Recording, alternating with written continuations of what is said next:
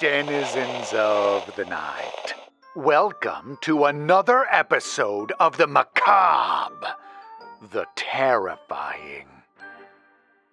Broadcasting live from the darkest shadows of an ancient copse, I will be your guide through the witching hours. Tonight, we'll meet a merchant looking to turn a particularly good profit. To that end, he's hired two men to escort him to a small village in the woods, which has recently become famous for a certain product that can only be found near the village. As night begins to fall, they find a particularly unsettling road through the woods lies ahead of them. And who knows what else? This story is called Blackwood and was written by A.G. Hilton.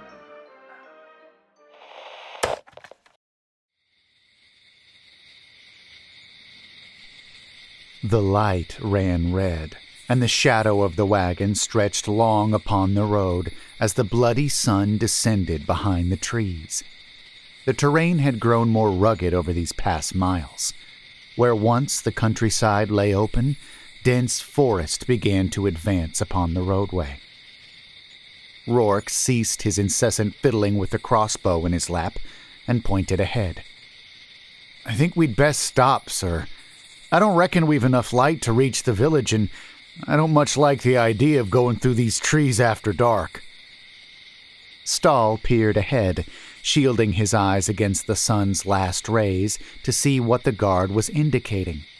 A dense wall of trees sprang up ahead as if from nowhere. The road cutting through its middle fading into blackness, as if it passed not under boughs, but into the entrance to some cave. Surely it can't be much further. The last marker said it was scarcely five miles more, by my reckoning, we've completed at least two of those already, if not a little more. If it takes us a little travel after dark to stay in a proper bed, I say have at it. If I sit on this seat much longer, my ass is liable to become one giant splinter. Aye, sir, a proper bed sounds nice after these nights on the road, but I'd be neglecting my duties if I advised you to push through that after dark. Stahl made a rude sound and flicked the reins. But Rourke had a point. They'd seen no sign of human activity at all in these past miles, and if there ever were a more fitting place for bandits or highwaymen to lay in wait, he'd yet to see it. His merchant's mind immediately went to the various goods in the wagon and began cataloging the risk versus reward. Ah, but the thought of a bed and flagon of ale was so tempting. While Stahl turned the whole affair over in his mind, Darrow's head emerged from the flap behind the wagon's driver's seat. The thickly bearded man blinked against the dying light in a way that suggested he'd been catching sleep on the job. What's this? We thinking of stopping then? Aye, said Rourke. I was just telling our illustrious employer that if he values the coins and goods he has, he better wait one more night. After all, we ain't opposed to doing our job and defending this little operation if the need arises, but I don't see why we need to go traipsing straight into harm's way. Stahl fought back a smile. Watch that impudent tongue of yours. It's on the benevolence of these goods and this coin that you find gainful employment at all. I can promise you the ladies whose company you keep wouldn't look as kindly on you without the coin I put in your pocket. Rourke blushed. Stahl prepared to continue his rejoinder at the man's expense when Darrow pointed down the roadway. Who's this now? A man emerged from the shadows of the trees at the point where the road entered the forest. He was clad in a simple jerkin and a wide brimmed hat pulled down against the sun's last rays. He raised a hand in acknowledgement of the approaching wagon. Rourke tensed. What was that about this impudent tongue, Master Stahl? I think it's just saved you from walking into a snare. Darrow, get the spears. Stahl raised a hand. Wait a minute, you two, and put down that crossbow, Rourke. We go making a local farmer into a pincushion thinking he's a highwayman, and we might as well turn around now. Darrow, go on ahead. See what the trouble is. Darrow, who had just wrestled the spears free from some bags of goods in which they had become entangled, huffed. He climbed out the back of the wagon and made his way ahead, hand resting lightly on a long knife at his side. The man in the wide brimmed hat advanced to meet him. The two met in the middle of the roadway, a hundred yards before the wagon. Stahl strained to make out something of the conversation, but at this distance all was lost. The two went on for a time, Darrow gesturing further up the road, the man gesturing in the opposite direction. All the while, Stahl tried to keep one eye on the tree line to spy any sneaking shadows while watching the sun continue to sink in the distance. At this rate, they'd likely already given up any chance of beating sundown. Then Darrow trudged back to the wagon, the other man in tow. Well, shouted Stahl, What's the trouble? We're wasting what daylight we have left. Says he needs to talk to who's in charge. Some trouble up the road. What's this about trouble? The stranger stepped forward and bobbed his head in a polite gesture, hat flopping slightly with emotion.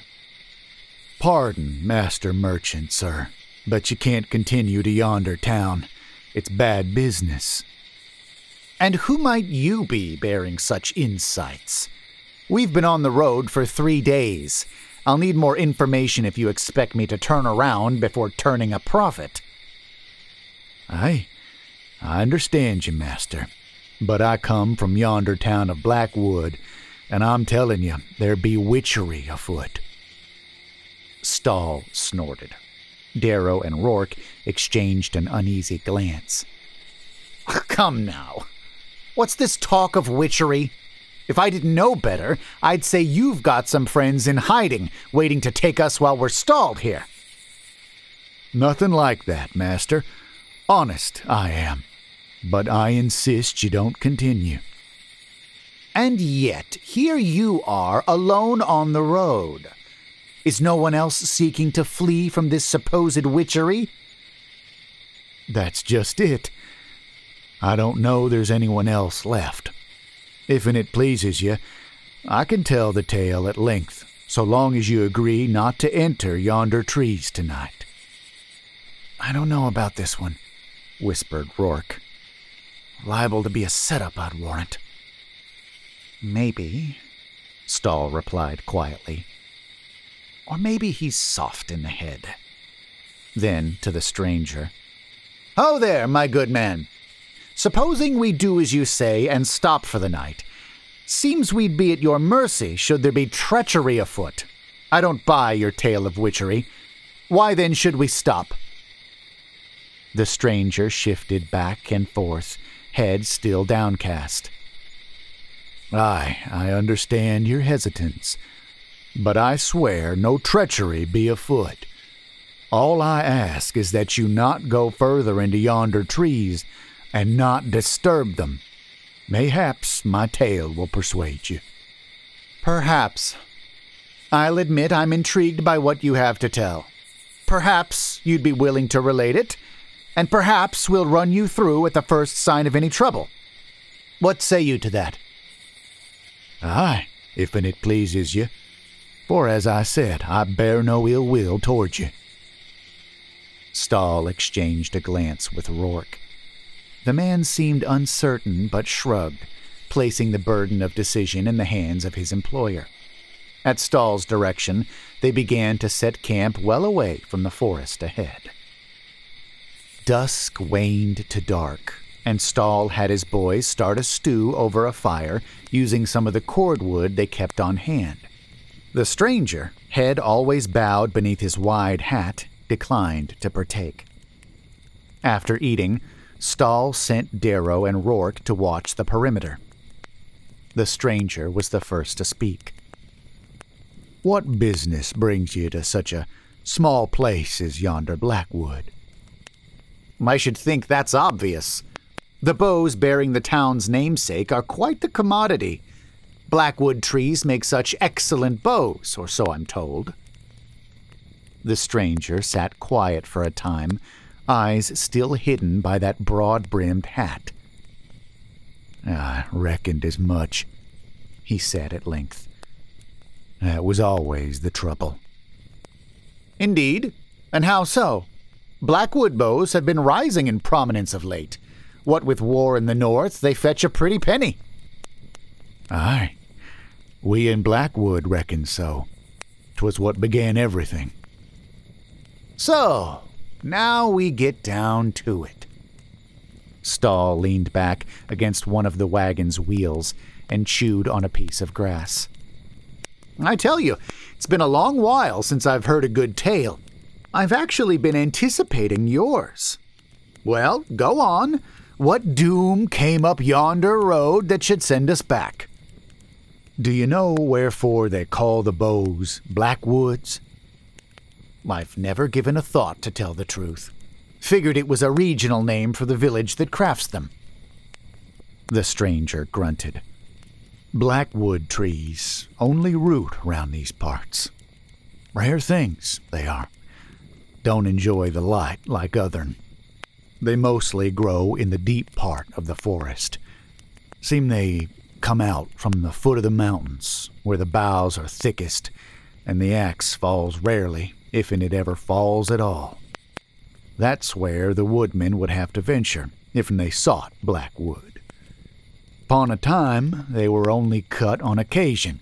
When a boy of village Blackwood took it in mind he was a man, he would go into the woods after a sapling, what might sometimes grow near the outskirts of the forest's heart.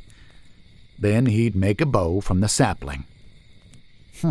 Quaint ritual. Sometimes the boy'd be out for days if they couldn't find a sapling, and they would have to search deep into the forest. Sometimes they didn't come back. 'Twas always said the heart of the forest was a thin place full of weirding powers. Oh, but of course it is. Stahl caught himself grinning faintly, already guessing at the tale's trajectory. Back then, bows of the blackwood tree held little account. They were tools of farmers, family heirlooms passed down. But over years, heirlooms were sold and traded, and others were carried off into the world by adventurous young ones who couldn't stay rooted in a place like village Blackwood. Then began to come men like you, master merchant, come to trade, but not meaning to peddle simple goods and seed for coppers. They wanted bows, and they'd pay right nice for 'em. First, they were turned back.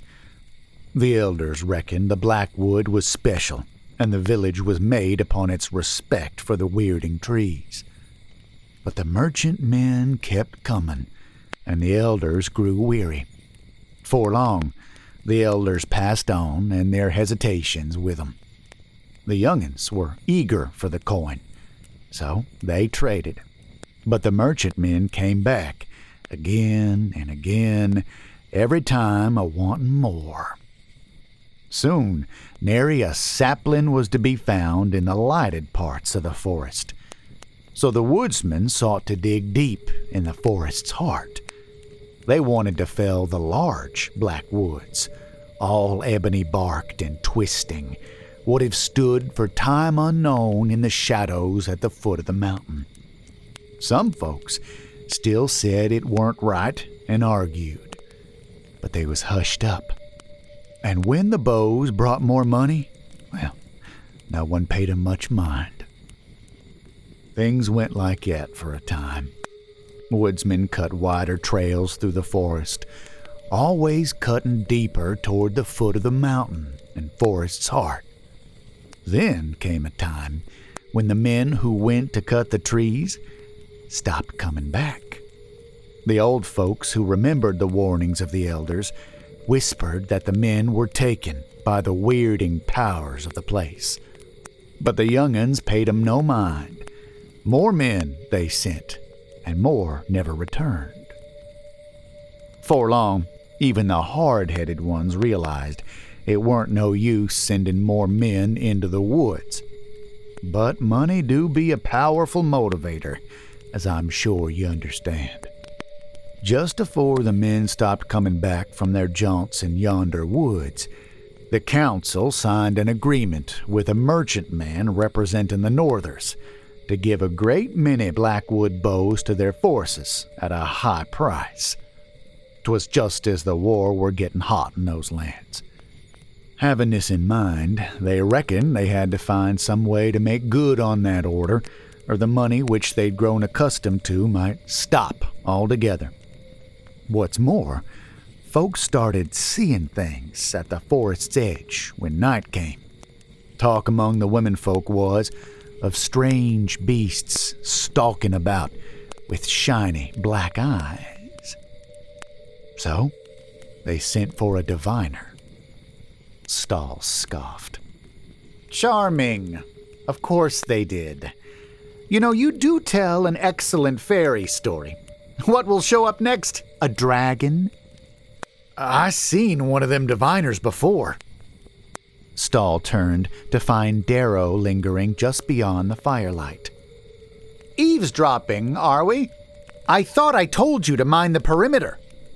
I was, Mr. Stahl. I, I am.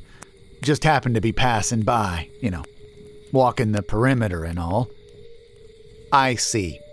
And pray tell, what interest do you have in diviners? I do hope you've not wasted your pay on those charlatans. Darrow kicked at some loose stones. I ain't saying I put stock in 'em having powers, but they're queer folk. Used to be one who'd come through the village I grew up in. Strange he was. Had his head shaved and them symbols tattooed all over his head, like they say a proper mystic ought to. A proper mystic. There's no such thing, and you ought to know better. Now get about your duties. Go on. The stranger was silent a moment, then tilted his head and seemed to regard Stahl askance from the shadows beneath the brim of his hat. I reckon you've learned in many things of the world, Master Merchant. Certainly more learned than us simple village folk. Uh, what's this now? Yes, I reckon you'd think you know too much to heed me. Them what knows of the sunlit world take little stock in what be outside it. Stahl studied the strange man anew. Suddenly, he got the strange feeling that he was being sized up by the fellow, not unlike a rabbit before the hound. I've a mind for business, Stahl said. If that makes me of a mind for the concrete, the tangible, what of it? I'm sorry, but I hold little stock in mysticism. Though your story intrigues me. I'd hear the rest out. I don't think a curse befell the town, but I'm sure you've your reasons for saying so. Perhaps I'll see the truth of it regardless. Or perhaps whoever you have waiting to spring on us will be growing impatient soon? Hmm. As I told you, a diviner was called from afar off. As your man there told, he came alone to the village, bearing the signs of his trade. The village folk told him of the missing men and the haints what they'd been seeing from the woods, about the shiny black eyes watching at night. Long they talked, and he asked many a question about wherefore he was called and what the people had done what might have started the strangeness. Then they put a bag of silver in the diviner's hands and sent him off to the heart of the wood. One day passed, then another, then six days. Nobody spoke much above a whisper. The days grew pale and cold, though you know as well as I that autumn is still a month or more in coming. All the while the folks closed up the windows and doors, because each night Strange cries went up, and dark shapes scurried between the houses.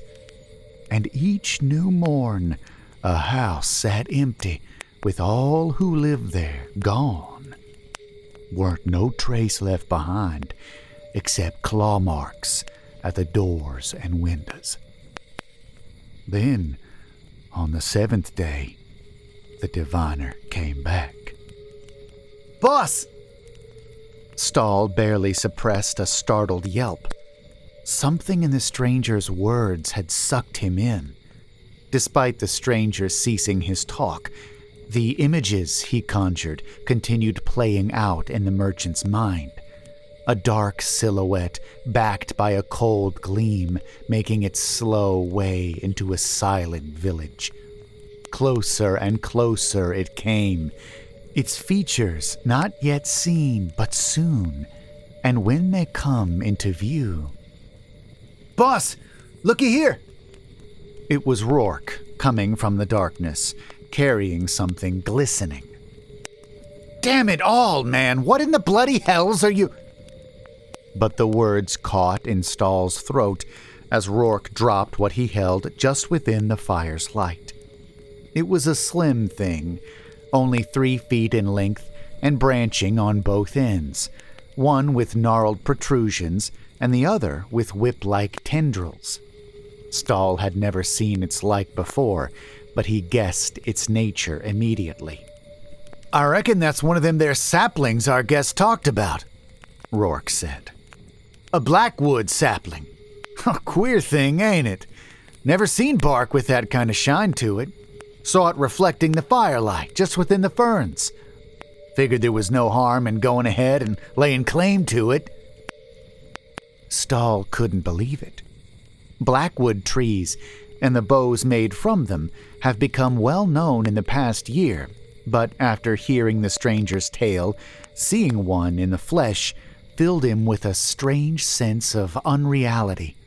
Suddenly, that image from the end of the tale sprang back to mind, and the imagined dark silhouette was once more approaching. But this time there's something more a noise.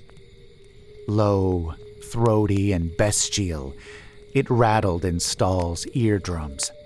He knew not what could make such a rumbling tone but hears in it enough to recognize the warning of some great thing which is soon to pounce should another step be taken into its den.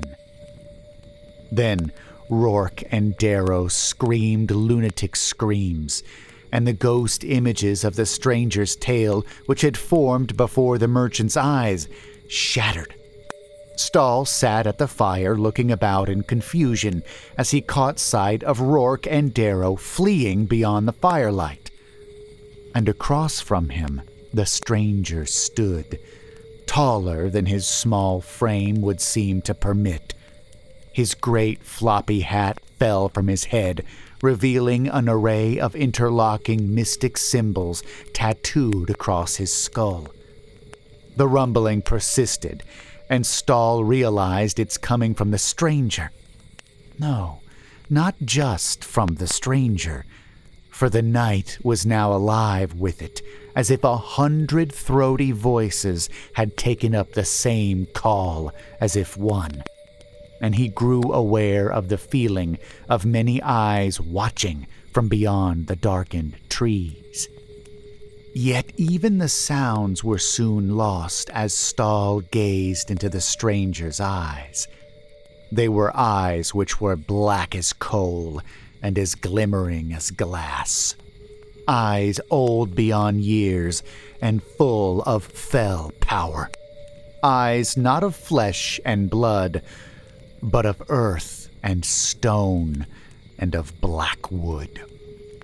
Then came one final pronouncement from all around as the many voices spoke as one. You were warned.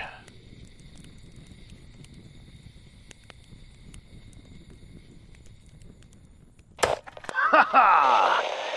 I bet you knew there was something strange with that traveler, but you just weren't sure what, right? Oh, I love a good bit of tension in my story, and this one had it in spades. Like our merchant. I could practically hear the ominous sound of a large claw slowly rending a furrow along my front door. I know midnight is widely regarded as the spookiest time, but I'm more unsettled by the 20 or so minutes around sunset as the shadows deepen and darkness takes hold. If you've ever been in the woods during this time, you'll know just what I mean. If you enjoyed this story, please check out the author in the links below. He has several other books available now, and an audiobook narrated by moi. Please also leave a like on this video and subscribe for more stories like this one. Whatever you do, don't venture too close to the heart of the forest. And don't fall asleep.